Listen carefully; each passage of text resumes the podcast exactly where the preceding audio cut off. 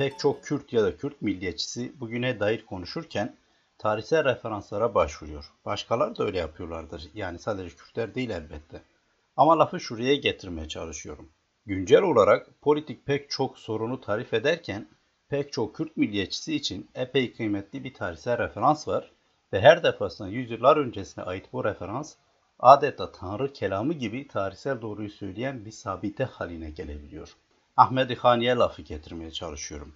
Kürt milliyetçilerinin onu yorumlama biçimlerine bakılırsa 400 yıldır neredeyse pek bir şey değişmemiş gibi. Daha doğrusu Kürt milliyetçilerin hayati önem adettikleri meselelerde pek bir şey değişmemiş gibi. Ahmet Hani Memuzin adlı eserinde şöyle diyor. Rahmetli Kadri Yıldırım'ın Türkçeleştirdiği şekliyle şu beyitler yer alıyor Memuzin'de. Doldur ki bu kadeh bizlere cihanı göstersin, ne muradımız var ise ortaya bir çıkıversin. Ki açıkça belli olsun önümüzde ahvalimiz, acaba bu defa düzelecek midir tarihimiz? Artık son haddini bulmuş talihsizliğimiz bundan sonra düşüşe geçecek mi dersiniz? Yoksa talihsizliğimiz hep zirvede kalacak, mümkün mü bir şans yıldızı doğsun bize? Kürtlerin devletsizliğini dert edinen Ahmet Hani, talihsizliğin birçok nedenini sıraladıktan sonra bu soruları peşi sıra soruyor. Ahmet Hani bu can alıcı soruları evet 400 yıl önce sormuştu ve hala da pek çok Kürt aynı soruları sorup duruyor. Hani bir tasavvuf alimi, bir düşünür, kalemi oldukça güçlü bir edebiyatçı. 1650-1707 yılları arasında yaşadığı söylenir. Haliyle Memuzin adlı eserini de 1600'lü yıllarda yazmıştı. İlk bakışta bu eser Kürtlerin anonim destanı ya da aşk hikayesi olan Memi Alan destanının edebi bir versiyonu olarak değerlendirilebilir. Bilindiği üzere Kürdistan'ın hemen hemen her yöresinde Memi Alan destanı bilinir, söylenir, anlatılır. Ancak yöreden yöreye bazı farklar da içerir. Fransız sömürge görevlisi, diplomat ve şarkiyatçı Roger Lescaut 20. yüzyılın ilk yarısında Memi Alan destanını derlemişti Celadet Ali Bedirhan'la birlikte ve o zaman en az 28 versiyonu kaydettiğini bildirmişti. Kitabı Avesta yayınları tarafından yayınlandı. Mutlaka okumanızı öneririm. Evet Memi Alan destanı Leyla ile Mecnun, Kerem ile Aslı, Ferhat ile Şirin gibi kadim bir aşk destanıdır.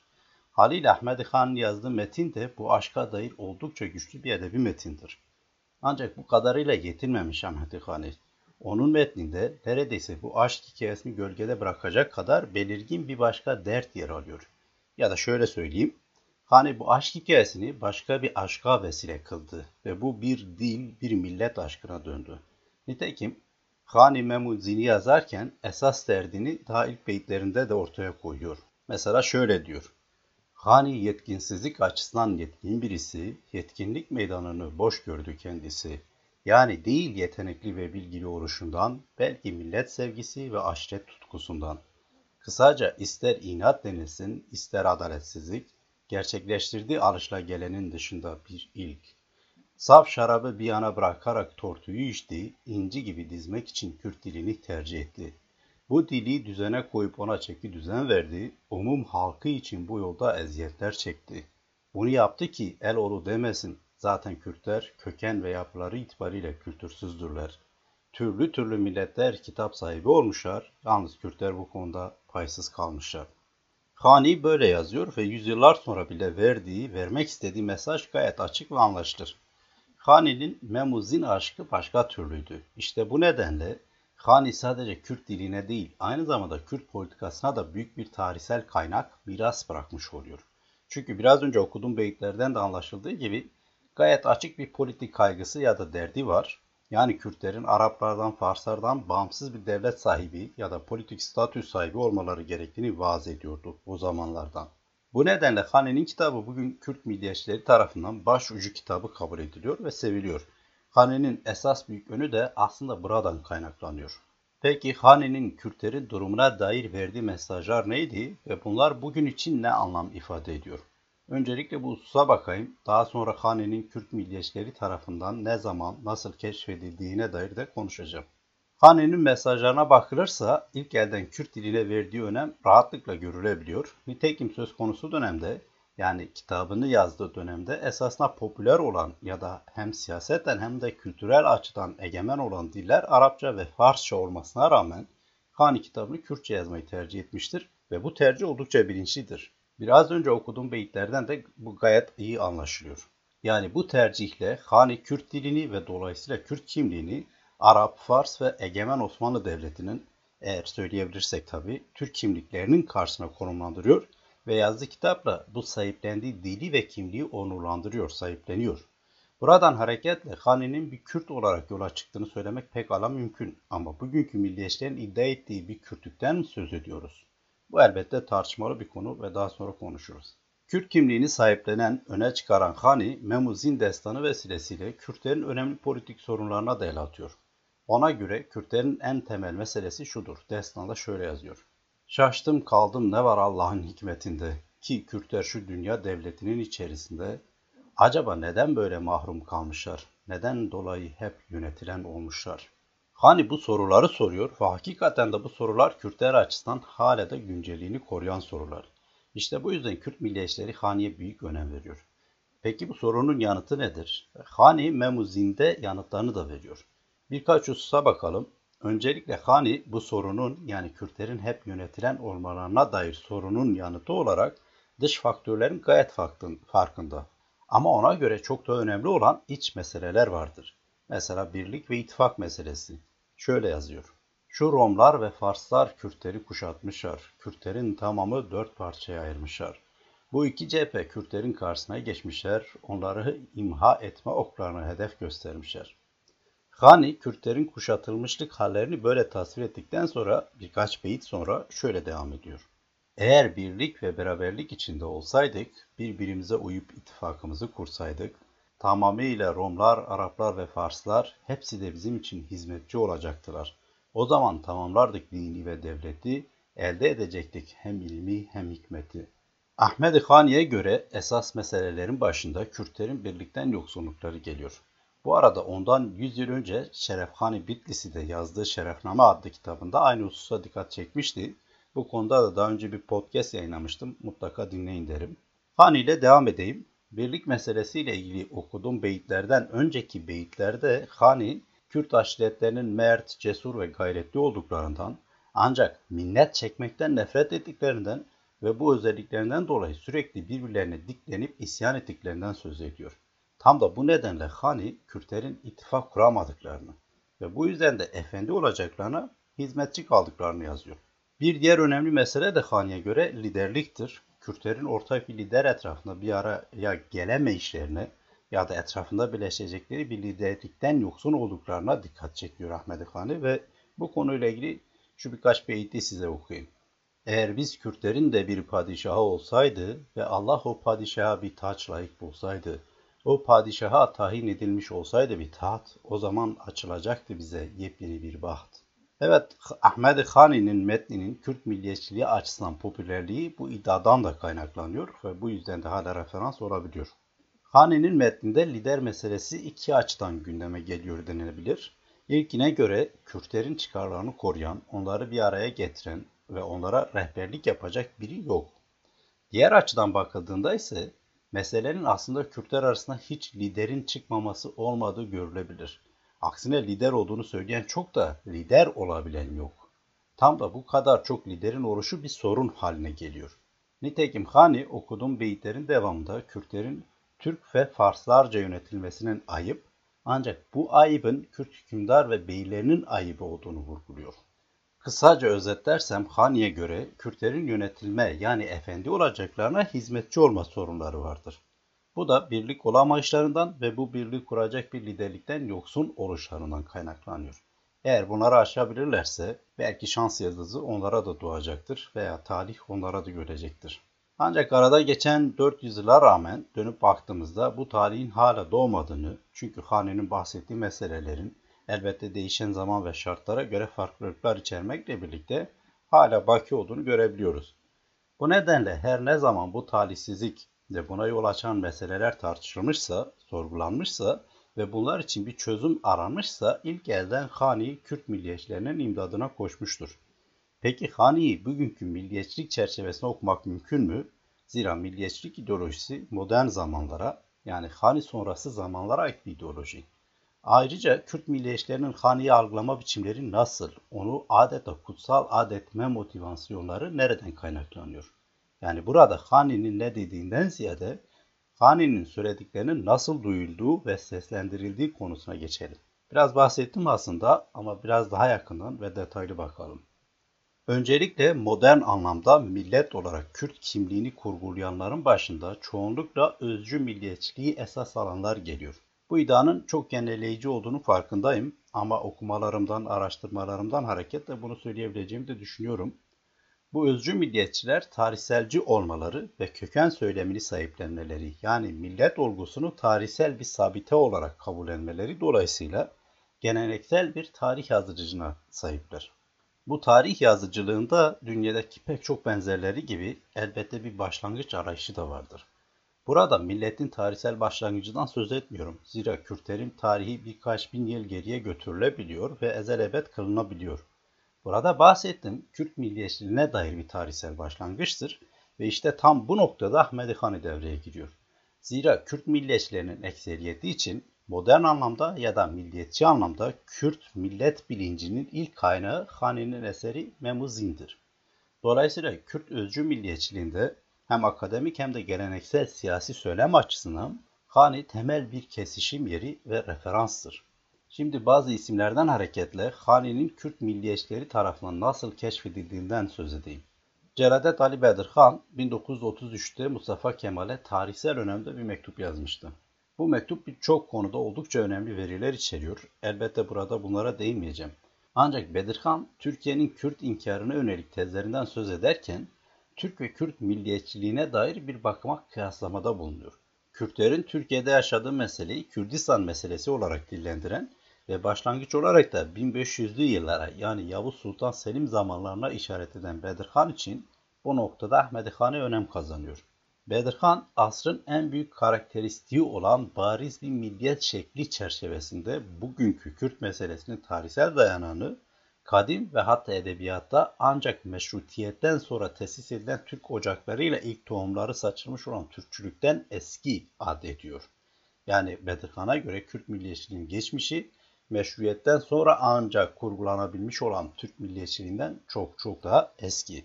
Mektuptaki başka iddialarına da yansıyan bu kıyaslamayla Türk milliyetçiliğini açıkça küçümseyen ve hatta köksüzleştirerek değersizleştiren Bedirhan için asrın karakteristiğini ifade eden Kürtlük ise kadimdir. Bu noktada bir parantez açayım. Hamit Bozarslan'ın dikkat çektiği gibi Bedirhan ve dönemdaşı hatta bugüne kadarki birçok ismin bu tepkisel tarih söylemi büyük oranda Türkçülerin Kürtleri inkar etmelerine bir yanıttır bu durumda Bedirhan için Ahmedi Han'ı tarihsel bir referans haline gelebilmektedir. Bedirhan'a göre bugünkü milliyet cereyanının ilk mübeşşiri olan Ahmedi Han'ı, evet bu önemli bir tanım çünkü Bedirhan modern anlamda kabul edilen milliyetçiliğin ilk mübeşşiri olarak Ahmedi Han'ı konumlandırıyor. Devam edeyim. Bedirhan'a göre bugünkü millet cereyanının ilk mübeşşiri olan Ahmedi Han'ı sadece bir kitap yazmadı. O ayrıca bir peygamberdi de milli inancımızın peygamberi, ırkımızın doktrinlerinin peygamberiydi. Bundan dolayıdır ki Bedirhan Mustafa Kemal'e yazdığı mektubunda şöyle sesleniyor. Paşa Hazretleri, görülüyor ki Kürtlük fikri ve Kürtlerde milliyet cereyanı ne bugünkü ve ne de dünkü bir meseledir. Belki bundan 250 sene evvel yükselmiş bir fikir, başlamış bir cereyandır. Kuşkusuz Ahmet Hani bu yönüyle ilk kez keşfeden Celadet Ali Bedirhan değildi, ve o da ilk kez bu mektupta da keşfetmemişti. Mektubunda aktardığına göre Hani'nin el yazması olan kitabı ilk olarak pederi tarafından 1892'de tabına teşebbüs olunmuştu ve binlerce kopyası Kürt gençleri arasında dağıtılmıştı. Bununla birlikte Hani'nin retrospektif okunmasının yani geriye dönük okunmasının ilk Kürt yayınlarında da görülmekle birlikte ilk kez net biçimde Bedirhan'ın metninde açığa çıktığı ileri sürülebilir. Dolayısıyla Bedirhan'ın günümüzde de yaygın eğilim olan anakronik Kürt milliyetçiliğinin temellerini atanlardan biri olduğu belirtilebilir. Özetle Hani'nin eserine ilgi esasen 1900'lerin başından itibaren oluşmuştu. Kürtçenin kurmancı lehçesi için Hane'nin ifade ettiği anlamı Sorani lehçesi için taşıdığı söylenen şair Hacı Kadri Koyi'nin şiirlerinde örneğin Hane'nin etkisi belirgindir. Kendisi 1800'lü yıllarda yaşamıştı ve ömrünün bir kısmını İstanbul'da Bedirhan ailesinin yanında geçirdiği de kaydedilir. Nitekim sahip olduğu Kürt ve Kürdistan bilinci dolayısıyla ikinci hani ya da çağının hanisi gibi övgülere de mazhar olmuştu. Hacı Kadri Kuyu'ya dair de iyi bir çalışma yapmıştı rahmetli Kadri Yıldırım. Bu da Avesta yayınlarında yayınlanmıştı. İkinci Hani ismiyle çıkan bir kitap. Onu da mutlaka bulup okumanızı öneririm. Kuyu'nun ardından Hani'nin eseri nitelikli edebiyatın Kürtçe'de yazılabileceğini göstermek amacıyla 1898'de yayınlanan ilk Kürt gazetesi Kürdistan'da tefrika edildiği kaydedilir. Celadet Ali Bedirhan'ın mektubunda dikkat çektiği dönemde bu, gazetenin kurucusu Miktat Mithat Bedirhan, Türk ve Arap ulemanın bile bu kitap kadar üstün bu türden bir kitabı hiç görmediklerine hemfikir olduklarını yazmıştır. Ardından 1919'da Kürt Taamimi Maarif ve Neşriyat Cemiyeti'nin ilk kez Memuzini kitap olarak yayınladıkları da belirtilir. Ancak Bedirhan'ın bahsettiği babası tarafından kitabın yayınlandığına dair bilgi de aklında tutmakta fayda var. Dolayısıyla bütün bu bilgileri ayrıyeten teyit etmekte de fayda var. Türkiye'de Haniye olan ilgi denebilir ki Celadet Ali Bedirhan'ın gösterdiği istikamette gelişen ilgi esasen 1960'lardan sonra söz konusu olmuştur. Bu noktada Mehmet Emin Bozarslan'dan söz etmek isterim. Oldukça önemli Kürt çalışmalarına ve araştırmalarına imza atan Mehmet Emin Bozarslan için de Ahmet Hani son derece önemlidir. Bu yüzden şöyle diyor. Yurtseverlik ve ulusalcılık fikrinin Fransız devrimiyle dünyaya geldiği ve Fransız devriminin de 1789 yılında yani Memuzi'nin yazılmasından yaklaşık 100 yıl sonra patladığı hatırlanacak olursa Hani'nin yüceliği daha berrak biçimde meydana çıkacaktır. Rahatlıkla diyebiliriz ki Kürt ulusalcılık fikrinin babası Hani'dir. Bu sözlerin sahibi Mehmet Emin Bozarsan günümüzde pek çok kıymetli çalışma bırakmış durumda. Örneğin Jin Kürdistan gibi 1900'lü yılların başlarında yayınlanmış Kürt yayınlarını toparlayan, yeniden derleyen, sadeleştiren ve yayınlayan bir kişidir. Yani Kürtler için hazine değerinde işler yapmış birinden söz ediyorum. Elbette Ahmet Hane'nin Memul Zini ile ilgili de yaşadıkları şeyler var. Kendisinden aktarayım şöyle yazmıştı.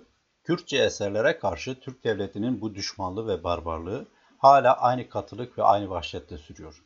1968 yılında ölümsüz Hani'nin Memuzinini Latin harflerine çevirip yayınladığım zaman bu düşmanlık yine kendini gösterdi. Ben Memuzini 6000 müsha basmıştım. İstanbul'da okuyan yurtsever Kürt gençleri ciltlenmiş 3000 nüshayı mücellithaneden çıkardılar ve götürüp dağıttılar. Ciltlenmemiş 3000 nüsha ise ciltlenmeyi bekliyordu. O sırada polis Memuzi'nin yayınlanmasından haberdar oldu. Bir polis ekibi hızlı bir şekilde hışım ve öfkeyle mücellithaneyi basıp kalan 3000 nüshanın hepsini aldılar ve bir kamyona yükleyip götürdüler sonra da yaktılar. Bu olaydan başka bu son yıllarda binlerce Kürtçe kitap ve dergi Türkiye askerleri ve polisleri tarafından yakılmıştır. Mehmet Emin Bozarsan bunlar 1980'li yıllarda yazmıştı. Yani Jin dergisiyle ilgili hazırladığı bir çalışmada bu sözleri söylüyor. Ve evet denilebilir ki aslında Latin harfleriyle Ahmet Hani'nin Memuzin'in yayınlanmasına öncülük eden kişi de kendisi. Mehmet Emin Bozarslan'ın bu anısı, yani biraz önce okuduğum anısı, Hani'nin yüzyıllar sonra Kürt milliyetçilerine ilham olduğu kadar Kürtleri inkar eden devlette de korku olmaya devam ettiğini göstermesi bakımından da ayrıyeten önemli. Aynı yıllarda yeniden canlanan Kürt siyasetine liderlik etmeye hazırlanan, ancak kısa süre sonra hazin bir sonra ne yazık ki bunu başaramayan, ancak buna rağmen sonraki yıllara önemli etkilerde bulunmuş olan Said Kırmızı Toprak, yani Doktor Şivan da Ahmet Hani'yi referans alan kişilerden biri. Kırmızı Toprak, Hani için Kürt milliyetçiliğinin meşalesini bundan tam 275 yıl önce tutuşturan ünlü şair, bütün dünyanın ve Kürt tarihinin tanıdığı en büyük şair ve düşünürlerden biri diyor ve ekliyor. Ahmet Hani'nin Kürt milliyetçiliğinin fikri hazırlamadaki rolünü Jean-Jacques Rousseau'ya benzetirsek, onun edebi dehasını ve yazı stilini ancak Racine ve Shakespeare'lerle mukayese edebiliriz. Kırmızı Toprak da bunları 1970'lerin başında belki de ilk yılında yazdığı kitabında dile getirmişti. Kuşkusuz Mehmet Emin Bozarslan ile Said Kırmızı Toprak'ın Hani'ye dair bu sözleri sarf ettikleri dönem Kürt milliyetçiliğinin yeniden canlandığı bir dönemdir. Yani 1970'li yıllardan söz ediyorum. Ve bu dönemde Kürtler için yola çıkan hemen hemen her Kürt milliyetçisinin veya örgütünün benzer tonlarda Hani'ye önem verdiği söylenebilir. Mesela o dönemin meşhur DDKO davalarında Kürt siyasetçilerin mahkeme savunmalarındaki tarihsel referansların başında hem Kürt dili ve kimliği hem de politik açıdan Ahmet Han'ı gelmiştir. Bu konuda Politikanın Kürtçesi adlı kitabımda detaylı yazmıştım. Bunu da okumanızı öneririm. Sonraki yıllarda Ahmedi Hani benzer şekilde referans olmaya devam etti kuşkusuz. Örneğin PKK lideri Abdullah Öcalan 1994'teki bir röportajında Hane'nin rüyasını gerçekleştirdiklerini söylüyordu. 2000'lerden sonra pek çok konuda söylemini değiştiren Öcalan, Hani özlemi diye tabir ettiği bu tarihsel konuda aşağı yukarı benzer şeyler söylemeye devam etti. Bugün ise Hani'nin etkisi çok daha büyüktür Kürt toplumda ve Kürt milliyetçileri arasında.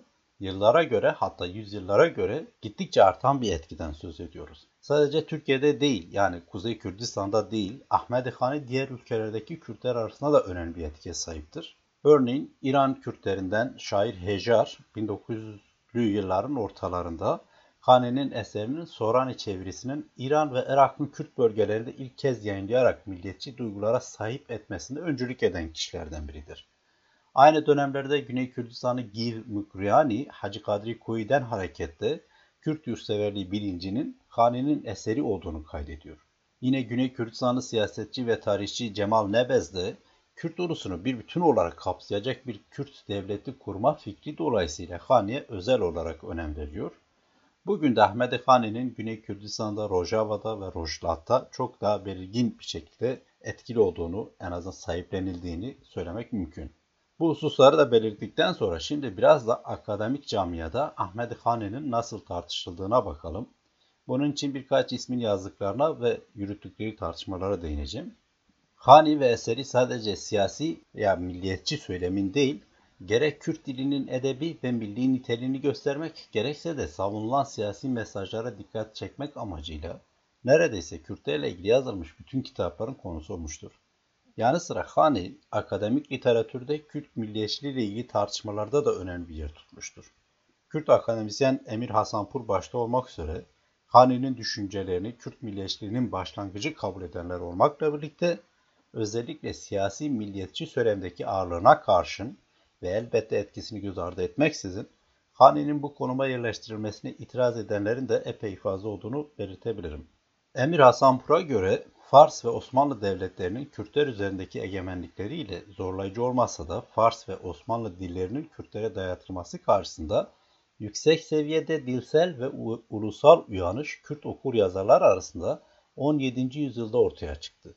Hasanpur'a göre bu uyanışta Kürt milliyetçiliğinin havarisi olarak Hani'nin etkisi tartışmasızdır. Hatta Hasanpur, Hani'den önceki yüzyılda yaşamış Şerefhane Bitlisi'nin Kürt yöneticilerin hikayesini konu edinen eseri Şerefname'yi de Memuzin kadar önemsiyor.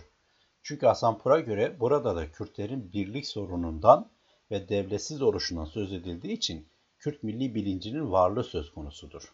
Ancak Hasanpur, Hani ve Bitlis'in görüşlerinin modern dönem öncesine denk düştüğünün, milliyetçiliğin de modern bir söylem olduğunun farkında ve bu çelişik duruma açıklık getirme ihtiyacı da duymakta. Bu çerçevede Hasanpur, Kürt milliyetçiliğinin ayırt edici özelliği olarak bu milliyetçiliğin feodal kökenlerini ileri sürmüştür.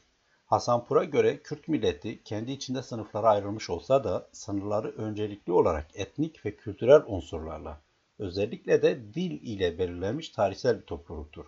Hasanpur milleti ortak dil, kültür, anayurt ve ekonomik hayat ile birbirine bağlanmış ve tarihsel olarak şekillenmiş topluluk olarak niteleyen genel geçer tanımı esas alıyor. Bu nedenle de onun için feodal veya burjuva sınıfların olması ve milliyetçi iddiayı sahiplenmesi bu değişmez tarihsel özün görünürdeki anlatımlarından başka bir anlama gelmiyor. Hani'nin Kürt milliyetçiliğinin başlangıcı olarak kabul edilmesine karşı ileri sürülen tezler ise Hasanpur'un da farkında olduğu üzere milliyetçiliğin modern bir söylem olmasından kaynaklanıyor. Milliyetçiliğin bir köken söylemi olduğu iddiasına karşı çıkan, özcü ve yapısalcı yorumların ise tarihselci ve indirgemeci olduğunu savunan bir diğer Kürt akademisyen Abbas Vali'ye göre Kürt milliyetçi söyleminde Hani'ye yer vermek anakronik bir durumdur. Çünkü Hani modern dönem öncesi bir söyleme ve dolayısıyla krallık gibi bir egemenlik iddiasına sahipken milliyetçilik modern anlamda halk egemenliğine dair talepleri içeren kimlik ve hak söylemidir. Bir diğer akademisyen Hakan Özoğlu da Hani'nin arzuladığı devletin modern ulus devlet olmadığını, dolayısıyla Hani'nin dile getirdiği Kürtlerin Fars ve Osmanlı devletlerinden şikayetlerinin ve bir hükümdar taleplerinin kendi başına Kürt milliyetçiliğinin alameti olarak değerlendirilemeyeceğini ileri sürmüş ve eklemiş. Esasında ancak 20. yüzyılın başlarında Batı Kürt milliyetçilik kavramının Kürt toplumuna nüfuz etmesinden sonradır ki Memuzin Kürtler için milliyetçi yazının bir başyapıtı haline geldi ve onları politik olarak da harekete geçirdi. Sonuç olarak bunun milliyetçi yazın olarak değerlendirmesine sebep olan şey destanın kendisi değil, onu geriye dönük olarak böyle kabul eden milliyetçi çağın entelektüel ortamıdır. Eleştirel yoruma sahip isimlerinden biri de akademisyen Martin van Brunesen'dir. Brunesen, Hani'nin en azından terimin modern anlamıyla bir milliyetçi olmadığını savunuyor. Ancak Kürt milliyetçiliğinin her ne kadar toplumsal açıdan güç olması yeni bir olgu ise de bu durum geçmişte bir Kürt milli bilincinin olmadığı anlamına gelmediğini kaydediyor aynı zamanda Brunesen. Ve Brunesen onun eserinin yani Ahmet Hani'nin eserinin özellikle de Memuzi'nin haklı olarak ona Kürt milliyetçiliğinin babası dedirtecek kadar Kürt hareketinin gelişmesinin tüm safhalarında bir rol oynadığını vurguluyor ve ekliyor. Milliyetçiliğin sonraki nesilleri Ahmet Hani'nin eserinde kendi fikirlerini keşfedebildi.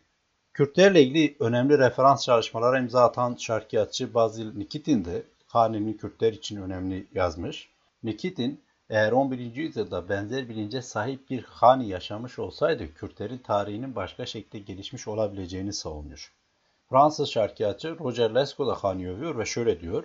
İslam topraklarına yabancı olan milliyetçiliği önceden haber vererek Kürtlerin bağımsızlığını ve bölünmezliğini savunarak yaşadığı yüzyılın sınırlarını aşmış biridir.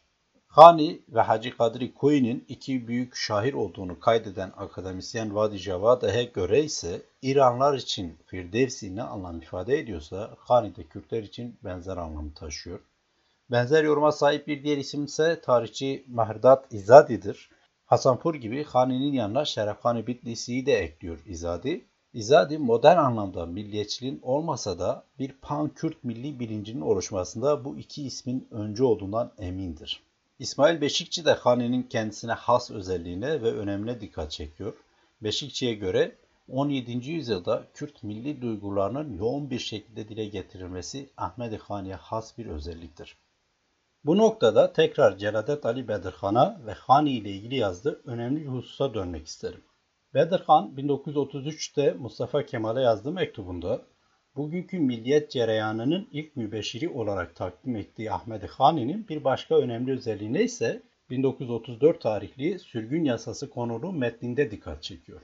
Bu metin de Avesta yayınları tarafından Kürt sorunu adıyla kitap olarak yayınlandı ve bu metin büyük oranda Bedirhan'ın Mustafa Kemal'e yazdığı mektubun genişletilmiş hali olarak da değerlendirilebilir.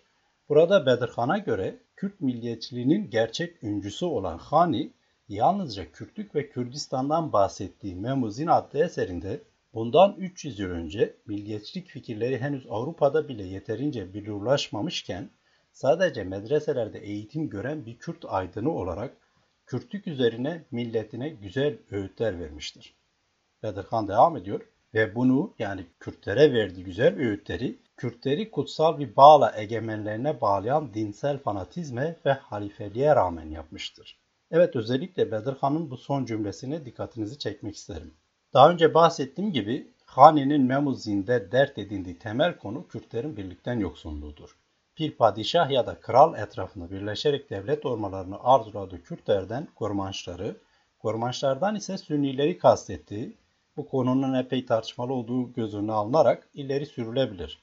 Yanı sıra dillerinin kıymetini bilmeleri istenen Kürtlerin Türklerden, Araplardan, Farslardan farklılığını da özellikle dil üzerinden belirlerken Hani'nin gerek bu kategoriler gerekse de Kürtler arasında herhangi bir mezhep farklılığına dil gibi önem verdiği söylenemez. Ve hatta Hani bu konuyla ilgilenmemektedir. Yani Hani'nin metninde evet bir Kürtlük tasavvuru var. Ve bu özellikle de dil üzerinden çok belirgin bir şekilde kurgulandığı söylenebilir. Dolayısıyla burada Hani'nin Kurmanşları kastettiği ileri sürülebilir. Yani kurmanşlar dışında kalan örneğin Soranlar ya da Dımilkiler ya da Kelhorlar falan dışlanmış gibi görünebilir ama öyle bir şeyi ileri sürmek için de yeterli bir veri yok. Bu konu epey tartışmalı bir konu. Akademisyenler tarafından özellikle sözünü ettiğim bölümde bu konunun ele, epey detaylı bir şekilde ele alındığını söylemek isterim. Bu ayrı bir tartışma konusu. Ama bununla birlikte bir tasavvuf alimi olarak Hani'nin örneğin Kürtler arası mezhep farklılığıyla pek ilgilendiği de söylenemez. bir dil birliği üzerinden millet tasavvuru yaparken elbette mezhepler arası farklılığı ya da mezheplerin birbirinden olan farklılığını getirip de Kürt kimliğinin tasavvuru konusunda herhangi bir tartışma konusu yapmıyor. Dolayısıyla Hani'nin mezhep ilgisizliğinden söz edebiliriz. Ancak Hani'nin bu mezhep ilgisizliği onun sünni bir sofu veya tasavvuf alimi olduğu gerçeğini ortadan kaldırmamaktadır. Tam da bu gerçeğe rağmen Hani'nin mezheplerle bilerek ilgilenmediği veya bunu önemsemediği de açıktır. Üstelik Hani zamanında Osmanlı Hanedanı'nın halifeliği temsil ettiğini, İran ve Arapların da Müslüman olduğunu bilen bir Sünni sofi olarak Hani, Kürtleri kutsal bir bağla egemenlerine bağlayan dinsel fanatizme ve halifeliğe rağmen kendini hor gören ve eziyet eden din kardeşlerinden ayrılarak devlet olmaya ve talihsizliklerine son vermeye çağırmaktadır. Dolayısıyla Hani'yi rehber edinen Bedirhan için de Kürtler arası birlik ile bağımsızlık önemli bir meseledir. Bunu başarmanın bir yolu da Kürtlerin dinsel fanatizme ve halifeliğe rağmen milli gaye için hareket edebilmeleridir. Hani hakkındaki okuması bu çerçevede değerlendirildiğinde en azından Sünni bir Kürt olarak Bedirhan'ın kendisinden sonraki özellikle seküler pek çok Kürt milliyetçisi gibi bir bütün olarak dini değilse de dinsel fanatizmi milli bilincin önünde bir engel olarak adettiğini, mevzu bahis millilik ise bu engelin aşılmasını veya önemsenmemesini istediği söylenebilir. Evet Ahmet Hani ve büyük eseri Memuzin hakkında hem kendi mesajı hem ona verilen önem hem de onun hakkındaki tartışmalar çerçevesinde bunları söyleyebilirim. Ve yine onun beyitleriyle bu podcast'i kapatayım. Doğdur ki bu kadeh bizlere cihanı göstersin, ne muradımız var ise ortaya bir çıkıversin. Ki açıkça belli olsun önümüzde ahvalimiz, acaba bu defa düzelecek midir talihimiz?